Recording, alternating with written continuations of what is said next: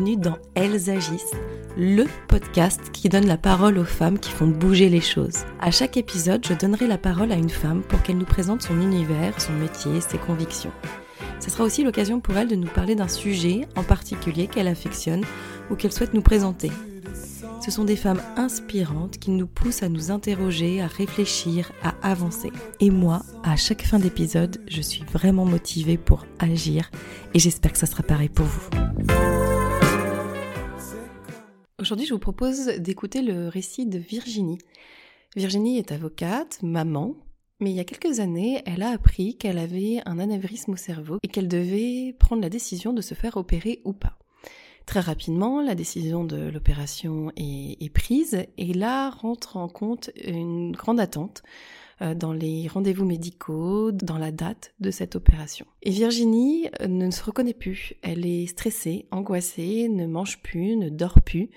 Elle n'envisage pas du tout positivement cette opération et ne devient plus maître de cette attente. C'est à ce moment-là qu'elle décide de se tourner vers des méthodes de bien-être, de médecine douce, et notamment la sophrologie qu'elle pratique pour se préparer à l'opération et envisager plus positivement cette étape. Elle va nous raconter son expérience, comment la sophrologie lui a permis de redevenir maître de cette attente, maître de cette opération qu'elle ne pouvait pas maîtriser dans l'acte en lui-même, mais où elle pouvait redevenir maître de son attente. Merci encore Virginie de t'être livrée sans filtre sur cette expérience douloureuse qui est devenue finalement une belle expérience et quelque chose de très positif.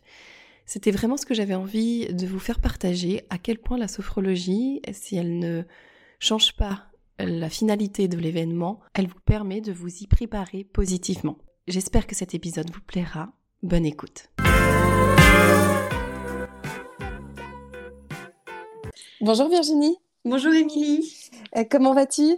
Bah, ça va très bien. Bon, merci d'avoir accepté mon invitation. Donc en fait, nous, on s'est contactés euh, via Facebook où j'avais lancé un appel à témoins oui. pour les personnes qui avaient euh, fait appel à la sophrologie, à avoir un retour d'expérience. Donc tu vas nous raconter ton histoire. Euh, merci encore d'avoir accepté mon invitation. C'est, Je t'en prie. Euh, très sympa. Euh, Avant de commencer, est-ce que tu, tu peux nous dire qui es-tu, euh, de la manière dont tu souhaites personnellement et professionnellement ? Oui, alors je suis une maman euh, bah, de trente-neuf ans qui mmh. a deux petits garçons, un petit garçon de trois ans et euh, un petit bébé de cinq mois. D'accord. Euh, j'habite euh, Bayonne, j'ai quitté il y a cinq ans euh, Paris pour le Pays Basque et euh, je me suis installée à mon compte euh, en tant euh, qu'avocate en droit pénal, mais essentiellement en droit routier, tout ce qui est délit routier. D'accord. Voilà. Tu euh, as toujours eu envie d'être avocate ?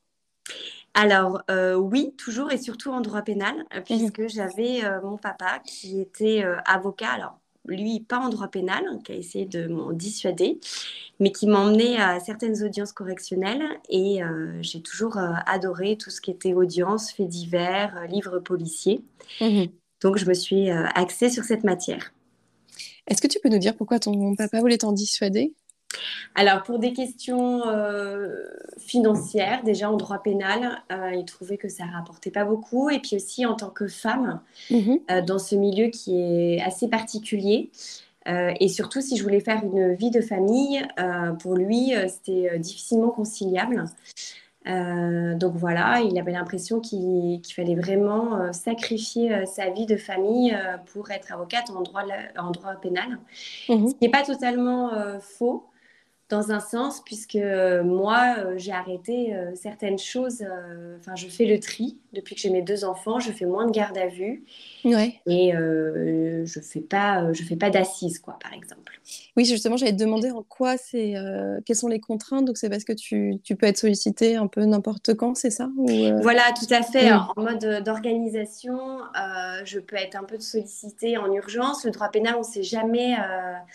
Euh, quand est-ce que ça se termine ? À quelle heure ? euh, Je ne peux pas quitter euh, en pleine garde à vue euh, bah, l'audition pour aller chercher euh, mes enfants avec une crèche qui se termine à dix-sept heures trente. Euh, voilà, c'est toujours des imprévus. Euh, je fais moins de déplacements aussi. Je faisais pas mal, j'acceptais pas mal de dossiers un peu dans toute la France. Et, et je ne peux pas partir comme ça euh, des jours entiers. Voilà. Parce que je n'ai pas de, de famille, on va dire, euh, proche dans le Pays Basque pour pouvoir assurer des modes de garde. D'accord. Et, euh, et est-ce que toi, tu as trouvé euh, justement que c'était quand même compliqué, euh, une différence en tant que femme euh, dans ton métier ou, euh, ou finalement pas tant que ça? Alors, euh, je pense que oui, parce que je pense que peut-être ça fait un petit peu euh, cliché de dire ça, mais je pense qu'un, qu'un homme en, en pénal va pouvoir faire un peu plus de, de choses, ou à, en tout cas donner un peu plus de confiance mmh. euh, à des personnes. Moi, je sais que déjà, euh, quand je travaillais en tant que collaboratrice à Paris, on avait refusé mon intervention parce que j'étais une femme, en fait. Il y a, il y a certaines personnes qui préfèrent directement traiter avec un homme. Ah ouais. Voilà. Alors après, euh, étonnamment, pour euh, tout ce qui est un petit peu violence conjugale, maintenant, euh, les hommes auteurs de violence conjugale préfèrent choisir des femmes. Mmh. Voilà. Ça peut être un frein en tant que femme euh, d'intervenir dans certains dossiers, oui. Et, et toi, ce métier, ce, tu te sens épanouie? C'est un métier passion que tu, que tu exerces? Oui. Mmh. Moi, franchement, oui. Euh, parce que je suis un peu tiraillée. Euh, là, j'ai un jeune bébé de cinq mois. Et mmh. c'est vrai de le laisser à la crèche et compliqué. Mais en même temps, je suis très contente de venir euh, au bureau tous les jours et de traiter mes dossiers, de rencontrer euh, de nouvelles personnes, de, de nouvelles histoires. Euh, donc euh, oui, je suis épanouie. Franchement, euh, je ne me verrai pas me reconvertir, en tout D'accord. cas pour le moment. Oui, oui. Bon, euh, et est-ce que donc nous, on va, on va aussi parler euh, de ton rapport euh, et de ton histoire avec la sophrologie. Oui. Est-ce que tu peux nous expliquer euh, dans quelles conditions, toi, tu as fait appel à, à la sophrologie? Alors oui, euh, c'était en deux mille douze. Euh, j'avais de très fortes migraines. Bon, j'ai toujours été très mi- migraineuse depuis toute petite. Mais là, euh, vraiment, c'était des épisodes très importants à appeler S O S médecin euh, la nuit. D'accord. Ouais. Donc, j'ai décidé de faire appel euh, au père d'un ami qui était neurologue à Paris et qui m'a fait euh, une visite de contrôle, un I R M, juste avant Noël deux mille douze. Donc, toi, tu avais quel âge, attends, pour resituer? Alors, pour resituer, j'avais euh, donc... Euh, Euh, j'allais avoir mes trente ans, euh, j'avais vingt-neuf ans. D'accord, ok. vingt-neuf ans. Euh, j'avais rencontré mon futur mari euh, non. Mm-hmm. Et, euh, et donc, à cette I R M, on a détecté un anévrisme congénital, en fait, donc euh, derrière l'orbite de l'œil euh, droit. Donc, il dépassait dans les méninges. Euh, donc, voilà, donc l'annonce a été assez dure. Alors, est-ce que tu peux nous expliquer oui. un peu plus précisément ce que c'est et est-ce que ça, est-ce que ça résonnait tout fait... de suite en toi euh, en termes de gravité ou euh... Alors, bah, c'est vrai que c'était assez, euh, assez stressant mmh. parce qu'on me disait qu'en gros, euh, c'était quelque chose, une veine qui était anormale dans mon cerveau, D'accord. Euh, qui pouvait euh, éclater euh, bah, à tout moment et donc faire euh, ce qu'on appelle un accident euh, euh, cérébral. Mmh. Euh, en fait, en gros, euh, la veine, au lieu d'être euh, toute droite, avait comme une bosse, un hématome euh, à l'intérieur. Ok. Euh, voilà. Et donc, euh, et donc le premier, premier I R M n'était pas très précis sur euh, s'il fallait que je me fasse opérer, s'il fallait le laisser, ce que ça pouvait engendrer comme conséquence. Et puis, euh, et puis donc, pour l'instant, je n'avais pas vraiment une idée. Mmh. Et euh, les prochains rendez-vous étaient assez éloignés. D'accord. Et donc, c'est là où on a fait marcher un petit peu euh, des relations euh, dans le médical euh, qui, m'ont, qui m'ont fait rencontrer euh, un neurologue au C H U de Rennes qui était formidable d'ailleurs. Mmh. Ah, parce qu'en fait, on te fait passer l'I R M, on te oh, dit oui. euh, tu as un anévrisme congénital derrière, euh, derrière oui. ton œil. Et on après, me laisse on te dit Noël comme ça. Voilà, après, on te dit on, s- on te revoit dans plusieurs mois. Enfin, c'est, on c'est, on enfin... se revoit en février. D'accord.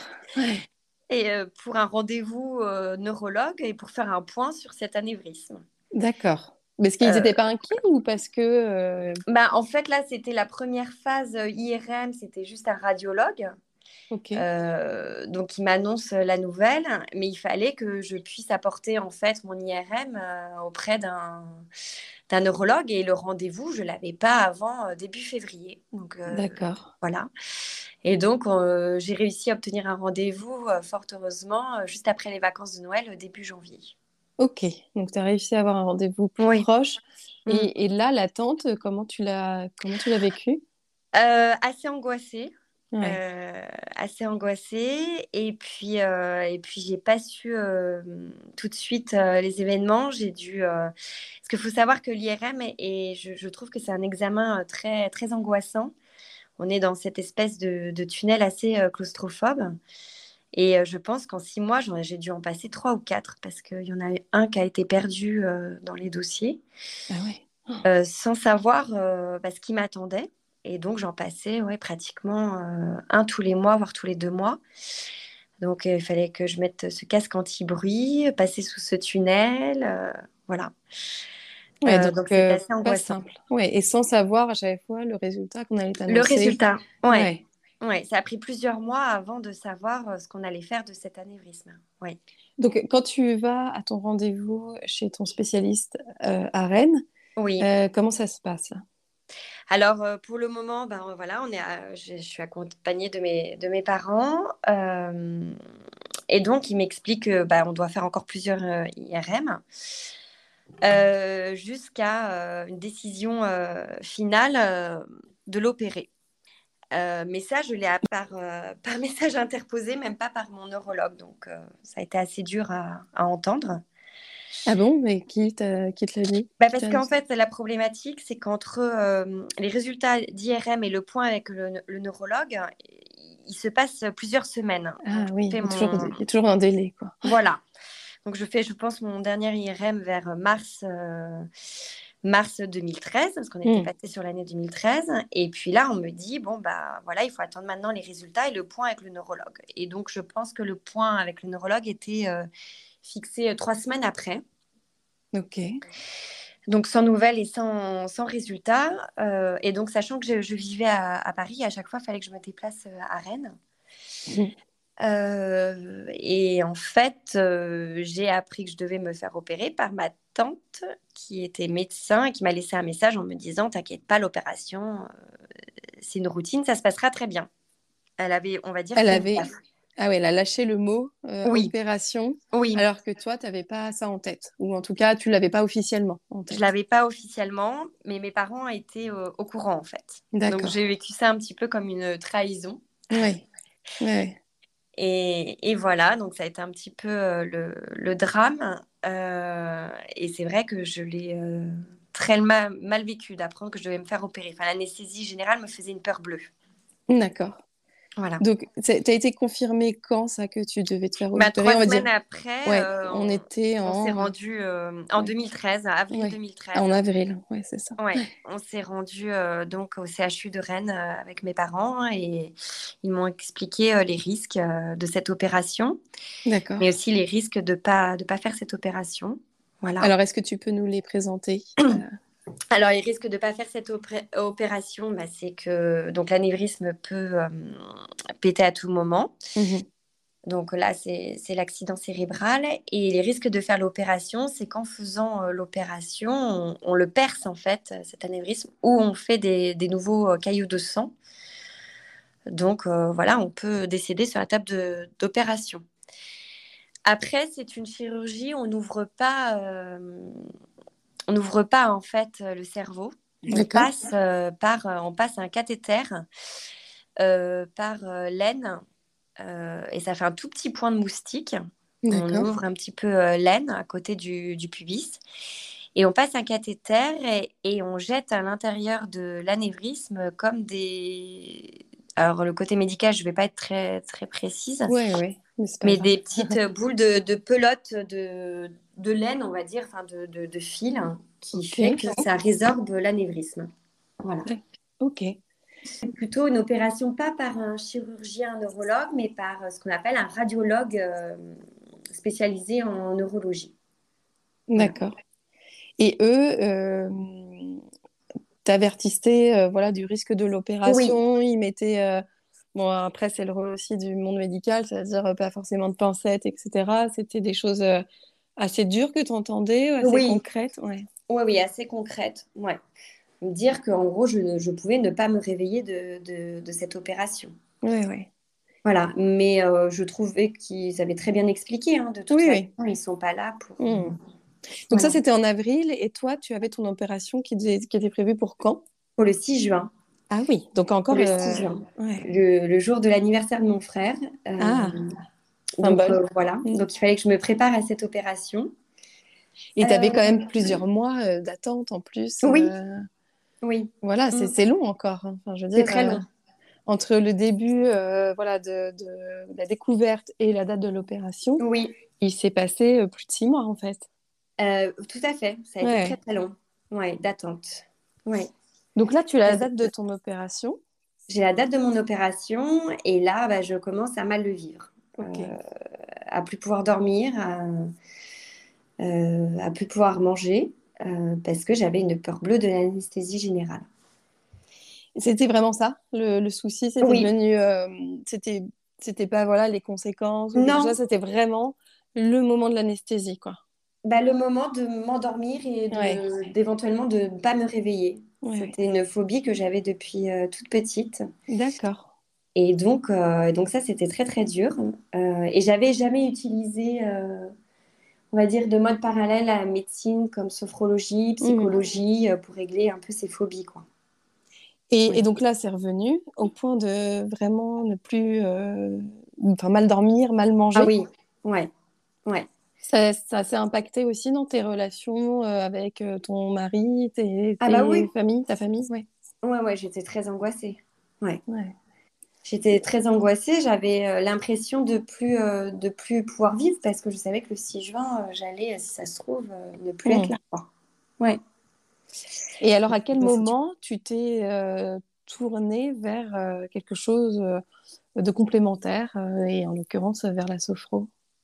Alors, en fait, c'est ma, c'est ma tante euh, Anita qui n'était pas encore euh, dans le domaine de la sophrologie, mmh. mais qui euh, s'intéressait fortement à cette époque et qui a commencé euh, à me suggérer euh, bah, bah, cette pratique. Euh, et je ne sais plus comment j'ai trouvé donc, une, une sophrologue à Paris. Et donc, euh, j'ai commencé à faire des séances avec elle pour me préparer à l'opération.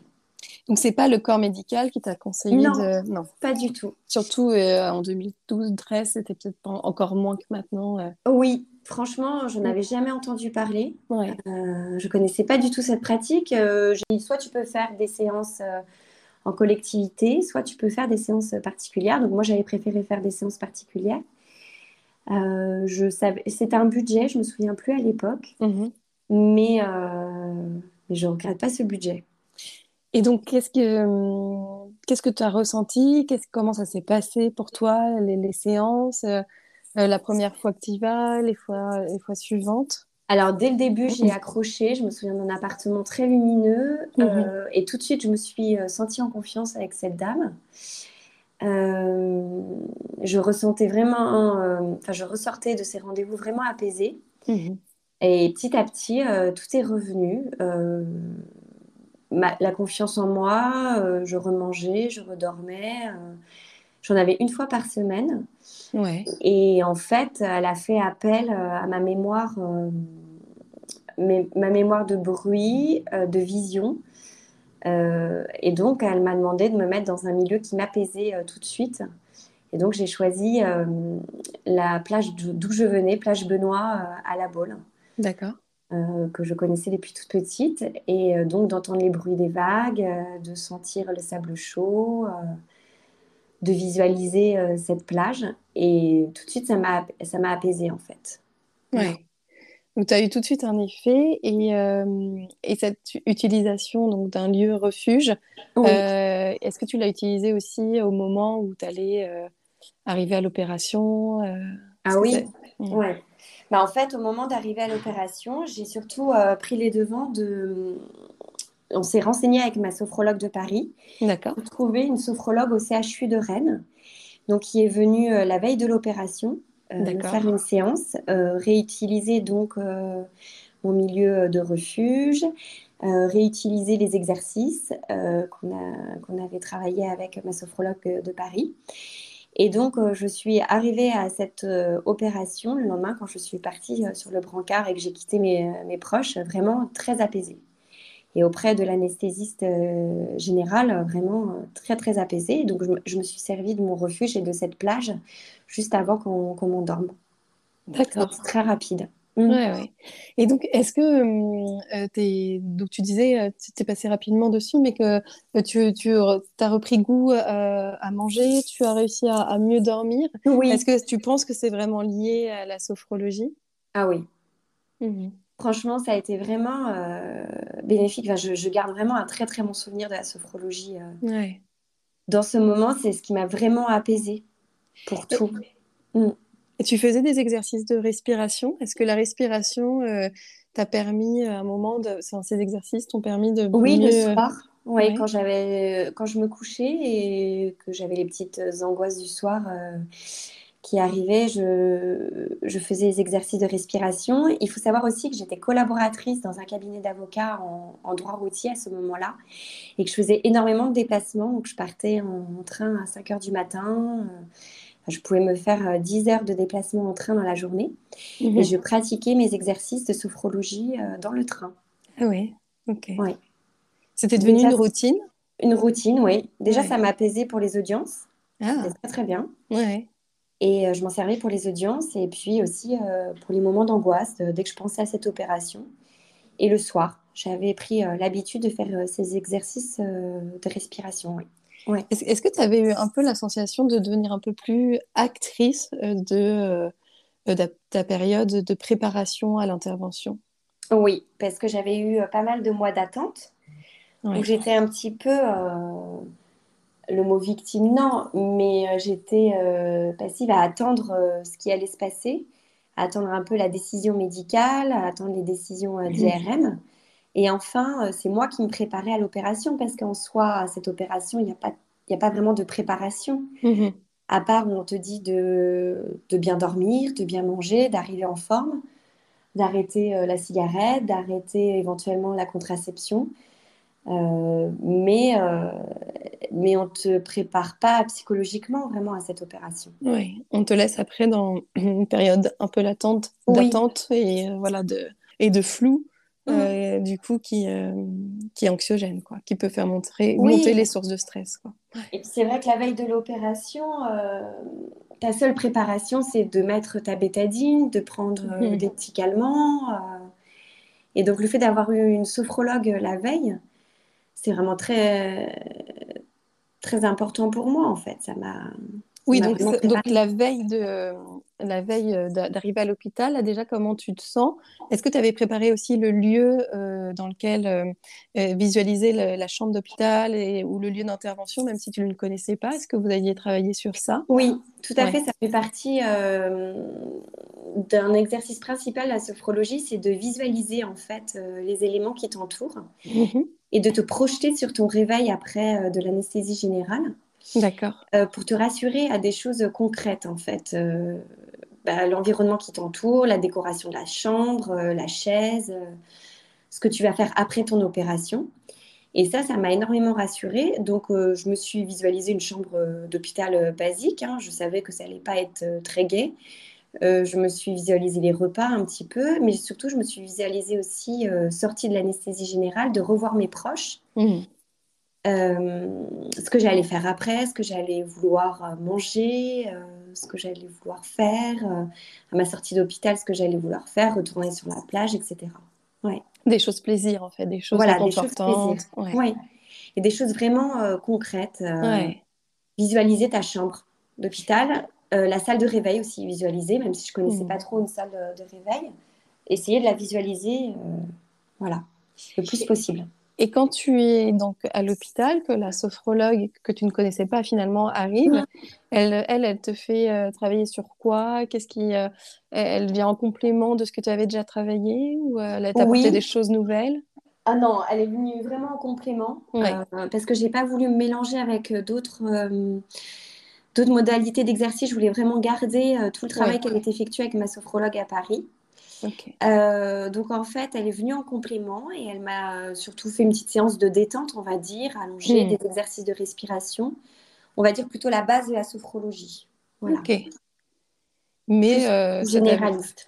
Mais c'était nécessaire, en tout cas ça t'a fait du bien de l'avoir oui. cette séance avant de, d'aller au bloc. Ah oui, franchement je conseillerais à tout le monde de faire appel euh, mmh.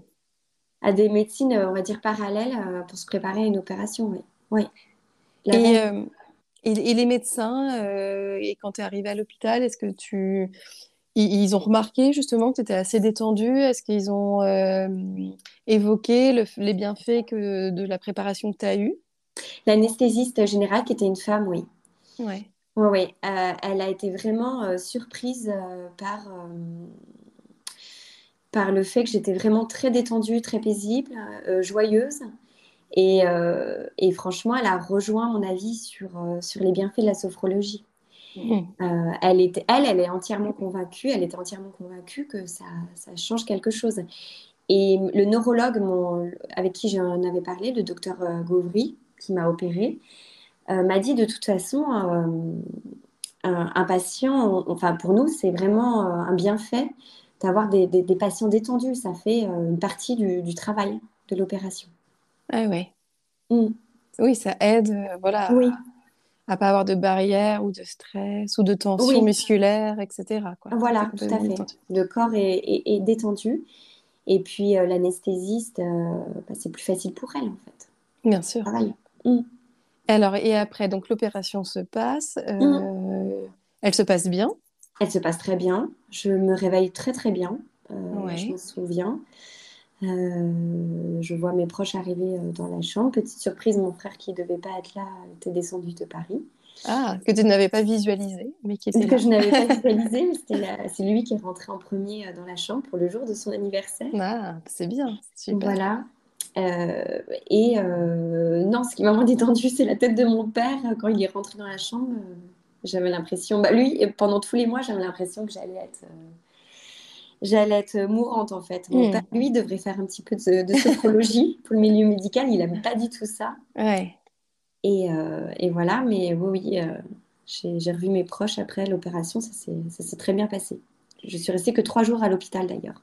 D'accord. Oui, donc une, une remise de l'opération assez euh, rapide et efficace, finalement. Bah, en fait, ils ont décidé euh, que je sorte un peu plus tôt parce que je mangeais moins bien à l'hôpital, je dormais pas bien. Ah oui, d'accord. Et euh, justement, je pense que d'y rester trop longtemps remettait une petite forme d'angoisse, en fait. Oui, oui, oui. Donc, il fallait que je retrouve un peu mes repères, mon chez-moi, euh, voilà. Et est-ce que tu as eu envie de recontacter cette sophrologue, euh, d'échanger avec elle après ton opération ?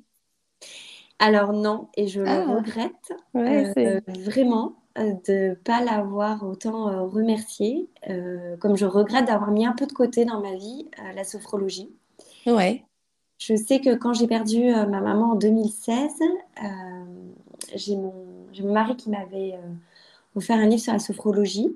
Ouais. Mais je l'ai commencé et je n'ai jamais euh, vraiment remis la pratique. Et honnêtement, je pense okay. que... Là, avec l'arrivée des, des deux enfants euh, et mon métier, il faudrait que je m'y remette. Ouais. Ouais. Donc, alors, ce qui est intéressant aussi, c'est qu'après, tu n'as pas repratiqué. Non, c'est ça pas du et tout. Que, euh, et il y a eu d'autres sources de stress, mais qui n'ont pas forcément déclenché en toi l'envie de, d'y retourner. Quoi. Non. Ouais. Euh, en fait, j'ai fait appel à d'autres, on va dire, euh, d'autres éléments. J'ai ouais. fait appel pour euh, l'acupuncture, par exemple. Oui. Voilà, et puis euh, un psychologue après le décès euh, de ma maman. Et, euh, et aussi tout ce qui est euh, massage lymphatique, euh, voilà. Ça aussi. Mais en fait, ça m'a, par contre, ça m'a fait développer euh, un sens euh, pour faire appel à d'autres euh, médecines parallèles, en fait, d'autres euh, pratiques. Oui, parce qu'avant, euh, ça, ça, ce moment de l'opération, tu n'étais pas forcément familière avec ça, quoi. Pas du tout. Ouais, pas c'est du pas tout. du tout ces pratiques. Non. Mais ce qui est assez marrant, c'est de l'avoir utilisé à un moment précis et que oui. ça reste comme une histoire entre vous. Tu vois ce que je voilà. veux dire, c'est que, ouais. Ah oui, vraiment, en fait, je ne sais pas, c'est sacralisé un petit peu. Je crois que je n'avais pas envie de, de réutiliser cette pratique. Vraiment, c'est, j'en garde, je pense que c'est un des souvenirs les plus forts de, de cette période de ma vie qui, normalement, euh, ne devait pas être euh, positif. Et en fait, ça...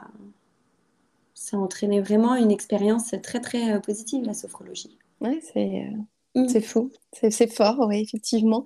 Et, et tu penses, alors là, un peu plus de manière générale, en quoi, selon toi, ça peut être une plus-value euh, dans une préparation, euh, alors euh, à une opération, mais peut-être même à aussi à un accouchement, ou à, voilà, dès qu'il y a quelque chose où on a une finalité qu'on ne connaît pas, Euh, en, en quoi, toi, par rapport à ton expérience, tu penses que ça peut être une plus-value ? Je pense que c'est une plus-value parce que, par exemple, pour l'expérience de l'accouchement, quand c'est la première fois, euh, la crainte, enfin vraiment les angoisses, c'est qu'on ne sait pas comment ça va se passer. C'est vraiment un énorme mystère. On a beau faire des préparations à l'accouchement, euh, tout est un peu euh, mystérieux. Oui, oui. Et je pense que de visualiser euh, la chambre, par exemple, euh, où on va être euh, on, la maternité ou la chambre, ou comment on va habiller le bébé, euh, ce qui va se passer, euh, comment le père va être placé euh, pendant l'accouchement, peut euh, permettre un peu de contrôler ce moment qui est un petit peu euh, mystérieux, grâce à la sophrologie, mmh. de visualiser. Et je pense que c'est indispensable. Enfin, moi, je comprends tout à fait. Euh, je ne l'ai pas fait lors de mon premier accouchement ni de mon deuxième, mais je comprends tout à fait que, que les femmes se tournent vers la sophrologie pour préparer l'accouchement. Est-ce que tu as quand même réutilisé des exercices autour de la respiration ou pas du tout ?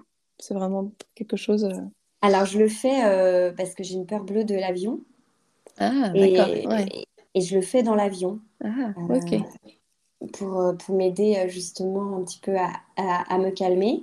Sachant qu'en plus, j'ai un petit peu un, un traumatisme euh, par rapport à l'avion, puisque j'ai appris le décès de, de ma maman par, euh, par S M S en ouvrant mon portable euh, lors d'un atterrissage. Ah oui, donc tu as associé... Donc, euh, ouais. associé. Déjà, je n'aimais pas trop ça, mais là, ouais. c'est encore, encore plus. Oui. Et, euh, et quand j'ai, j'ai repris enceinte euh, l'avion, je ne pouvais donc pas utiliser ce qu'on appelle les médicaments, type l'exomil, et, etc.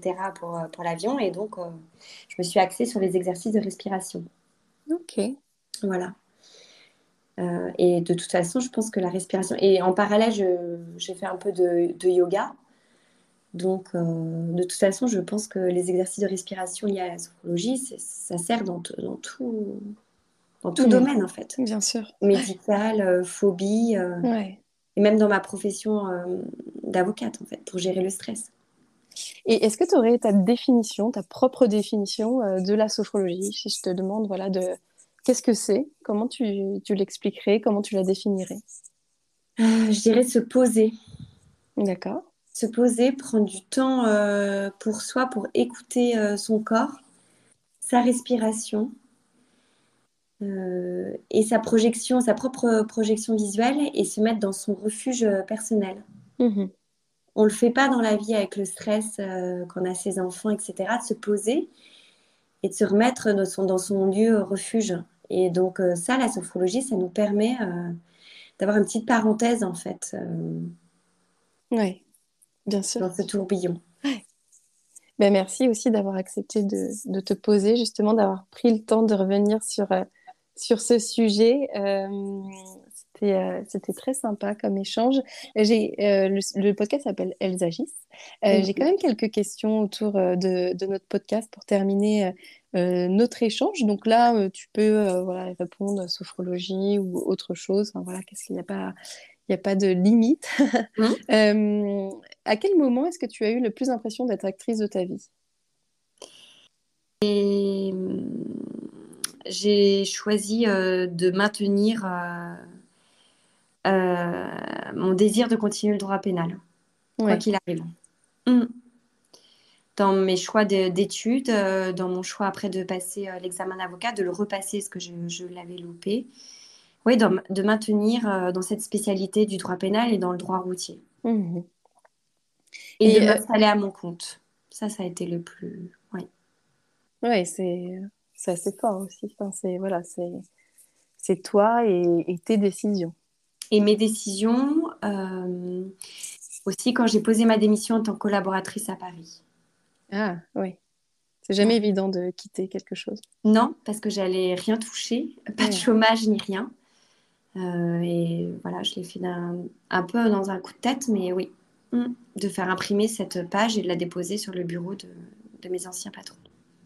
Et pour être celle que tu es maintenant, euh, qui te définit maintenant, la femme que tu, euh, que tu es, est-ce que tu as quelque chose euh, à nous partager qui a pu t'aider ou qui a pu euh, voilà, te permettre de te construire, que ce soit euh, quelqu'un de ton entourage, un livre, une conviction, euh, quelque chose voilà, qui, euh, voilà, qui a pu euh, t'aider dans ta construction ? Euh, je pense, mais j'ai un long travail encore à faire, c'est d'arrêter de culpabiliser et de s'excuser euh, de tout et de, de mettre des limites mmh. aux gens qui puisent euh, dans les limites, qui en profitent toujours euh, plus, euh, vraiment mettre des limites. Oui. Voilà, de ne pas faire le, des choses qui ne conviennent pas de, et de savoir dire non surtout. Savoir dire non dans tous les domaines. Oui. Et, et, euh, et j'ai une dernière question sur euh, une femme qui t'évoque euh, l'action. Euh, le, le podcast s'appelle Elles Agissent. Est-ce qu'il y a une femme qui est symbole, euh, qui, qui, voilà, qui représente pour toi euh, une manière d'agir et une source euh, d'inspiration? Alors, parce que je, peut-être que je suis une jeune euh, maman euh, d'un deuxième, mais je, je, je pense en fait que...